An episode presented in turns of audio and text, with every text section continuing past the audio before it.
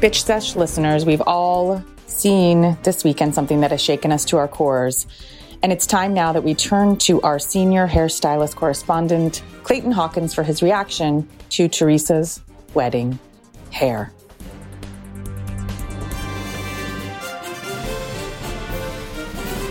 Ladies, ladies, ladies, I want to thank you for allowing me to speak to the public um, during this cultural shift. Um, when Teresa first revealed her hair last week, I got so many messages, so many DMs. I assumed, you know, I had lost a family member. I was concerned. Luckily, that was not the case. What did I think of her hair, guys? I thought it was exquisite. I thought that it was bold. I thought that it was iconic. I thought that it was serving my big fat G word wedding. Um, I, thought it was statement making. And if you disagree, if you disagree with me and you didn't like it, I have to ask you, what did you want her to wear her hair like?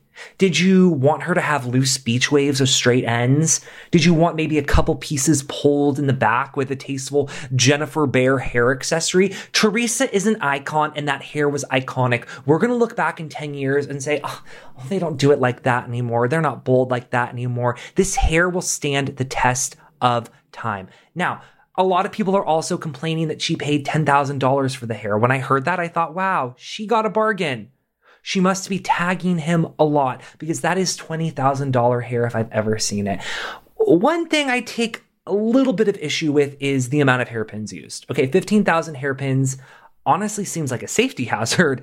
Um, I would have done the sort of uh, cake topper beehive piece offsite. You know, I would have done that offsite and sort of placed it on her head like a hair yarmulke or a crown day but that's just me. You know, every hairstylist is different. Doesn't matter how you do it. The point is, it came out exceptionally. I thought it was bold. I thought it was giving Priscilla Presley. I thought it was just camp and beautiful in the most incredible way. Um, and if you disagree, take a good long look at yourself in the mirror um, and maybe go to a Drybar and get the Mai Tai or the straight up because um, you're not bold like Teresa. Um, I wish you ladies the best of luck. Godspeed.